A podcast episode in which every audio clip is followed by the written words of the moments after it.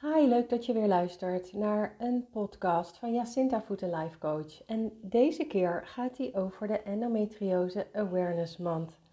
Want het is maart 2021 en net als een celiakie maand, waar jullie mij misschien uh, meer van kennen, van het uploaden van filmpjes over celiakie, is er ook een maand die volledig in het teken staat van de ook nogal onbekende ziekte endometriose.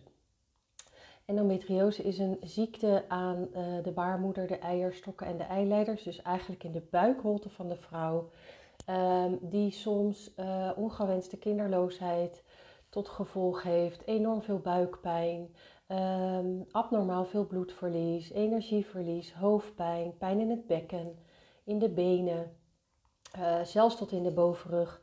Um, de klachten zijn heel divers, kunnen heel divers zijn en worden vaak niet als zodanig door de huisarts herkend, maar zelfs bij gynaecologen niet altijd uh, direct gevonden, omdat de ziekte ook nog eens heel lastig te vinden is uh, op een echo of MRI.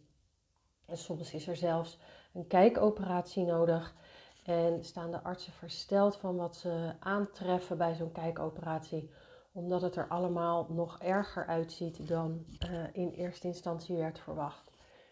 Endometriose heeft een enorme impact op het leven van vrouwen, uh, hun gezinnen, hun families, hun partners. Uh, je kunt je voorstellen dat endometriose ook een enorme van invloed is op uh, je seksleven en je seksualiteit. In de endometriose awareness maand vraag ik zelf ook aandacht voor deze ziekte, omdat ik naast celiakie deze ziekte al langere tijd heb. En zelfs al veel langer dan celiakie, omdat celiakie bij mij op mijn 42ste werd ontdekt, maar endometriose al eigenlijk vrij snel na mijn eerste menstruatie toen ik een jaar of 15 was. Ik ben er in die tijd, en dat is dus echt een hele lange tijd geleden, um, wel zeven keer aan geopereerd met heftige nabehandelingen. Um, het was tijdens de middelbare schooltijd.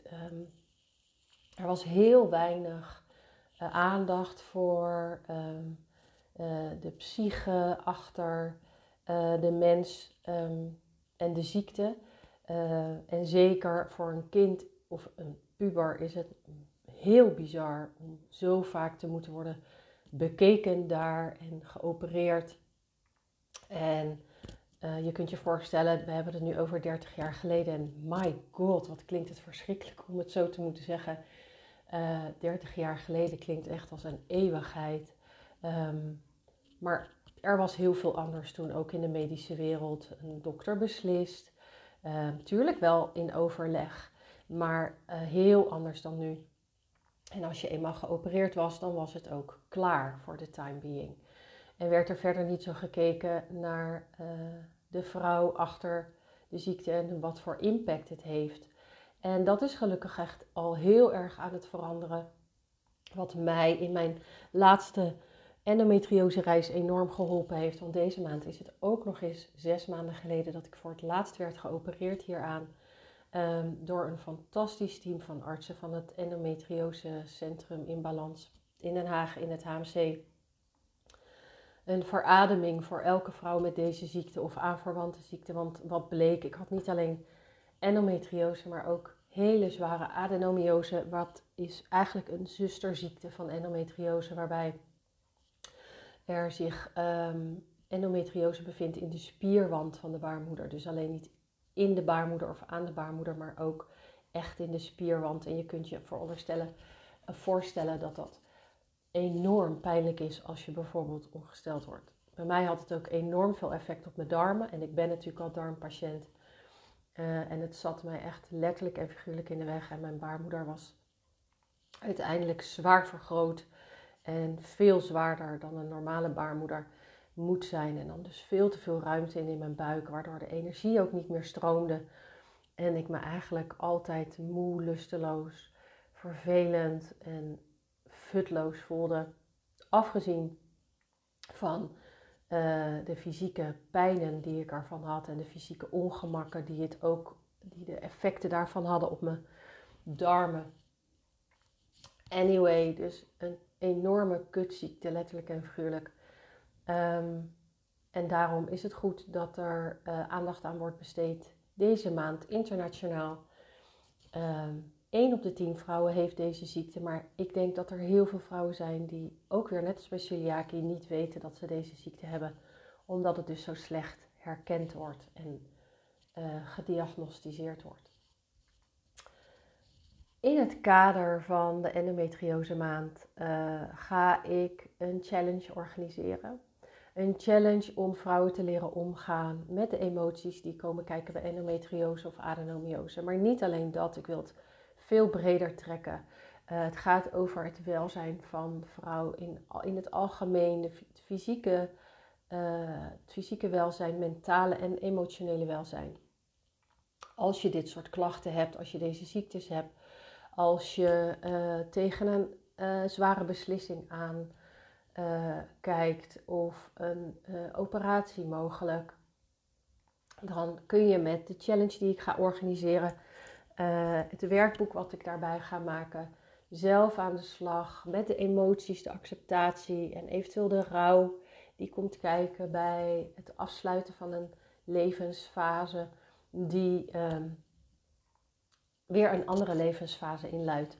Want ik heb dus besloten in uh, zes maanden geleden dat de enige mogelijke oplossing nog was om mijn baarmoeder te laten verwijderen. En dat was helemaal prima.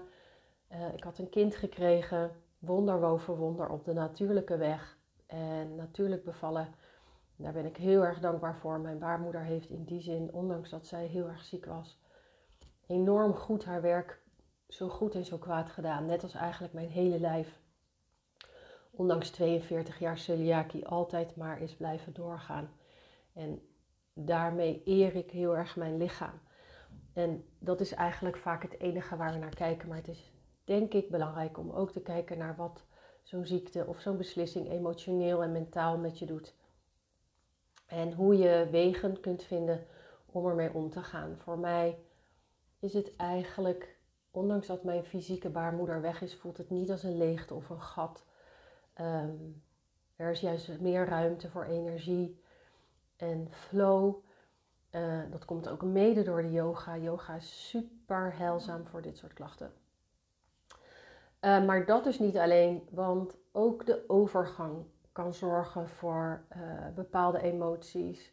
Uh, als je PDS hebt of last hebt van PMS, heb je natuurlijk ook last van emoties die je mogelijk in de weg kunnen zitten rond een bepaalde tijd van de maand. Um, en um, wat misschien nog wel nog vervelender is, um, alhoewel ik leed niet met leed wil vergelijken, als je daarbij ook nog eens LS hebt, uh, wat ook een enorm onbekende ziekte is, waar ook nog eens echt een mega taboe op rust, omdat het zo vrouwonterend kan zijn, uh, wil ik ook graag alle vrouwen met LS oproepen mee te doen met deze challenge. Uh, omdat het eigenlijk in die zin niet zoveel uitmaakt wat je hebt aan vrouwengedoe. Vrouwengedoe is sowieso lastig. Is weinig aandacht voor in een mannenwereld, de mannencultuur, mannenmaatschappij. Um, en uh, ik wil jou heel graag leren om om te, te leren omgaan met deze emoties die met deze ziektes te maken hebben. En hoe ga ik dat dan doen? Zoals jullie weten, of misschien ook niet, ben ik al een tijdje bezig met het toepassen van een bepaalde techniek, EFT, oftewel de Emotional Freedom Techniek, en beter bekend als tapping. Ik heb daar nu twee challenges mee gedaan, online, met lives in een groep, in een besloten groep, waarbij echt is aangetoond dat ook online dit soort oefeningen doen met elkaar of in een privésfeer heel krachtig is en heel heilzaam. Uh, tappen is op een bepaalde manier, een bepaalde cadans, het aanraken van bepaalde punten in je lichaam. Die punten zijn verbonden met de meridianen in ons lichaam. En terwijl je die punten aanraakt, zeg je een bepaalde zin op die de lading van de emotie dekt. Wij zijn natuurlijk zo gewend om onze emoties toe te dekken met de ratio of toe te dekken met een secundaire emotie, dat we eigenlijk niet meer gewend zijn om echt te voelen wat er te voelen valt. En ik vind dat altijd een heel mooi voorbeeld, zeker als je bijvoorbeeld celiakie hebt. Zodra je die diagnose krijgt, ga je in de aanstand om je hele leven, je fysieke leven vooral aan te passen. Uh, met ander eten, andere leefstijl, ander dieet, andere voorraadkastspullen, andere keukenspullen. En dat is echt heel erg in de aan- en overlevingsstand. En daarbij vergeten we heel vaak te doorvoelen wat er eigenlijk op dat moment eerst aandacht vraagt en nodig heeft. Want als je dat gaat verstoppen of toedekken, wordt het later alleen maar lastiger om daarmee om te gaan. En zal je lichaam elke keer als jij een bepaalde emotie voelt, weer datzelfde plaatje gaan oproepen van wat er toen met jou gebeurde toen je voor het eerst die emotie of in die situatie zat. Ik zie dat ook bij mijn coachingsklanten. Um, niet de tijd nemen om eerst dus rustig stil te staan met wat een diagnose met je doet, um, voordat je verder gaat. En um, ehm, EFT is uh, als online challenge superkrachtig, maar werkt dus ook uh, in mijn coachingstrajecten uh, heel goed en heel fijn bij mensen die ook al bijvoorbeeld langer last hebben van paniekaanvallen, angstaanvallen. Zij hebben met EFT een tool in handen gekregen om zelf op het moment dat zij het nodig hebben, dit te gaan toepassen. En ik ben alleen maar degene die het aanreikt en jij gaat het zelf doen. In de challenge met een uitleg op video, met drie lives, waarbij we het ook zelf gaan toepassen in de groep. Je kunt zelf meedoen, je kunt meekijken. Um, wat bij jou past. Er zit een werkboek bij met een complete uitleg van wat de tapping points precies zijn. Uh, wat je aanraakt, hoe je een goede zin formuleert die echt slaat op jouw emotie. En wat de effecten ervan kunnen zijn. Um, en hoe je het dus voor jezelf zo kunt toepassen dat het voor jou heilzaam is. Ik hoop dat ik je in een nutshell heb kunnen uitleggen um, waarom de endometriose awareness maand zo belangrijk is. Um, dat de endometriose awareness maand in mijn optiek niet alleen gaat over endometriose, maar veel meer dan dat is. Uh, veel meer gaat over een overkoepelend vrouwengedoe, zoals ik het zelf dan maar noem. En wat uh, natuurlijk mijn challenge inhoudt. En ik hoop van harte dat je mee wil doen aan mijn challenge. Um, heb je interesse in de challenge? Volg dan mijn Insta of Facebook. Um, en meld je aan, stuur me een berichtje. Je kunt me ook via mijn website jacintapex.nl een berichtje sturen als je mee, mee wil doen. En dan krijg je van mij de informatie. Later van de week komt er ook nog een blog en uh, een speciale pagina op mijn website. Um, voor nu wens ik je een mooie dag als je vandaag hebt geluisterd. Hey, leuk dat je luistert naar weer een podcast van Jacinta, Food and Life Coach. Vandaag wil ik het graag hebben over uh, een prachtig boek wat ik aan het lezen ben van Tara Brach. Het heet Radical Compassion en het gaat over de RAIN-methode. En de RAIN-methode is een hele fijne, makkelijke toe te, passen manier om als je met jezelf aan de slag wil, en daar heb je eigenlijk dan niet eens echt een coach bij nodig, omdat het boek en de uitleg zo enorm fijn zijn omschreven, um, dat je er dus heel makkelijk zelf mee aan het werk kunt. Um, RAIN staat voor Recognize, Acknowledge, Investigate en Nurture. En gaat over hoe je kunt leren omgaan met angsten en emoties. Nu weet iedereen natuurlijk, nou ja, misschien niet iedereen, maar heel veel van jullie dat ik uh, veel doe met Emotional Freedom Techniek. Maar deze methode gaat net een stapje dieper en verder en sluit daar dus ook juist heel goed bij aan. Um, ik heb het boek moeten lezen voor mijn boekenclub, voor mijn uh, eh, 200 uur yogaopleiding. En het mooie is dat ik er dan natuurlijk ook gelijk heel veel kennis uithaal om gelijk te kunnen inzetten in mijn coaching. Dus um, ik hou heel erg van dat soort, um, noem het toevalligheden, maar um, ik noem het nu liever synchroniciteiten. En wat uh, Tara Brach met Rain uitlegt, is om met meer compassie naar jezelf te leren kijken zonder hard voor jezelf te zijn. En om alles wat er is volledig te kunnen accepteren, maar dat ook ehm, vooral als dat nodig is te verzorgen. En wat bedoelt ze daar dan precies mee? Ehm, het gaat erom dat je leert luisteren naar je innerlijke zelf. Ehm, en dat je vooral ook het toedekken met de ratio, wat bij EFT natuurlijk ook uh, een ding is, dat je dat leert loslaten. Dus je begint met het uh, herkennen van een emotie doordat je in een bepaalde staat raakt die je op een gegeven moment ergens een keer gaat herkennen aan jezelf. Omdat je denkt, ik ben mezelf weer aan het voorbijlopen, ik heb geen energie meer, uh, ik word snel boos, ik heb geen geduld, ik kan me slecht focussen, slecht concentreren. Dat zijn vaak patronen waar we elke keer naar terugkeren als iets niet helemaal lekker loopt of spaak loopt. En zodra je dat kunt herkennen en gaat leren herkennen, kun je dat dus ook accepteren dat dat zo is. En kun je het ook onderzoeken. En wat daarbij heel belangrijk is, is dat je dus de ratio daarbij loslaat. Maar en niet alleen met woorden bedenkt waarom gevoelens zo zijn. Of ze toedekt of wegstopt met de ratio. Maar dat je in je lichaam leert voelen wat zo'n gevoel of emotie met je doet en vooral wat het jou wil vertellen. En wat het jou wil vertellen, dat is vaak iets wat teruggrijpt naar het verleden of uh, wat ik net zei, repeterende patronen. Om die te doorbreken is het belangrijk om soms wat dieper terug te graven naar waar ergens iets is spaak gelopen in je leven.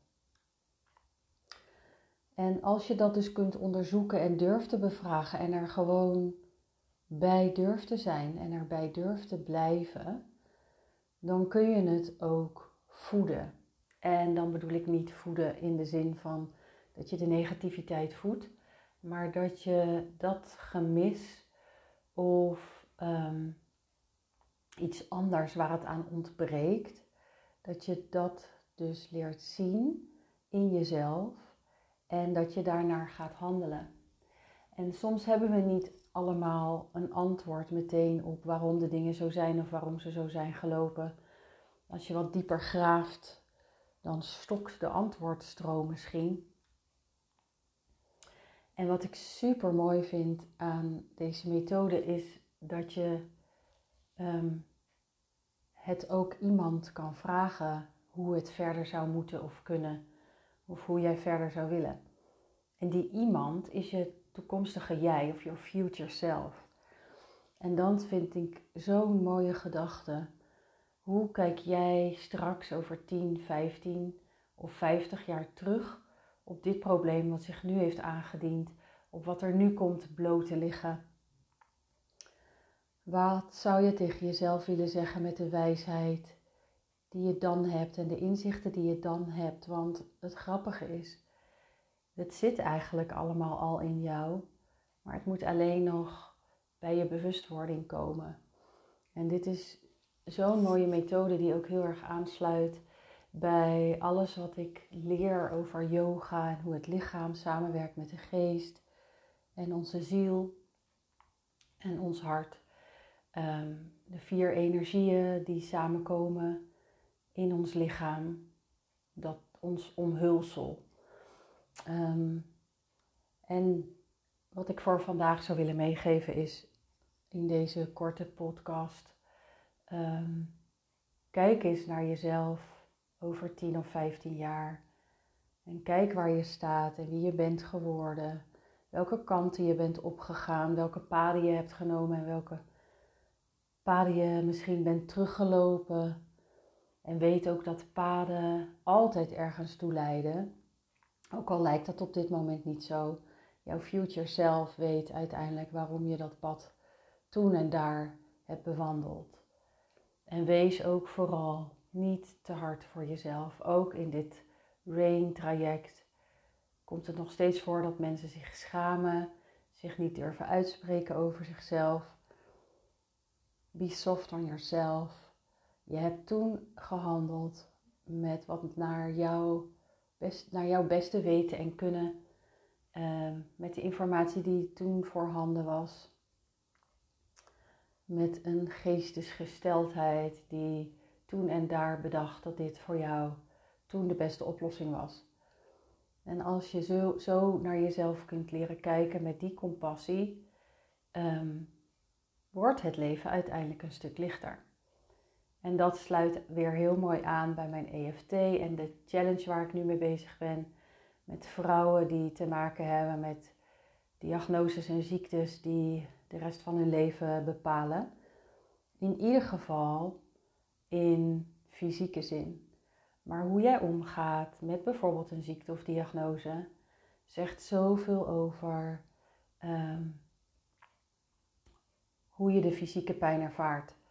En het allermooiste voorbeeld daarvan is natuurlijk Vivian Mentel, die gisteren is overleden op het moment dat wij net onze challenge live afsloten. En dat was een super emotioneel moment. En als ik er nu aan denk, krijg ik weer rillingen springen weer de tranen in mijn ogen. Vooral, ik kende haar niet persoonlijk, maar zij stond voor alle vrouwen die ik wel ken. Met kanker, met een doel, met een gezin, met een eigen leven, met wensen en met visies. En zij is een groot voorbeeld van hoe je met zachtheid naar jezelf en naar elkaar kunt kijken en elkaar in, je waarde kunt in zijn waarde kunt laten. En dat is waar radical compassion over gaat, naar jezelf en naar anderen. En bij deze draag ik dan deze podcast op aan haar en al die andere Cancer Warriors, Cancer Sisters. Um, bedankt voor het luisteren. Have compassion for yourself.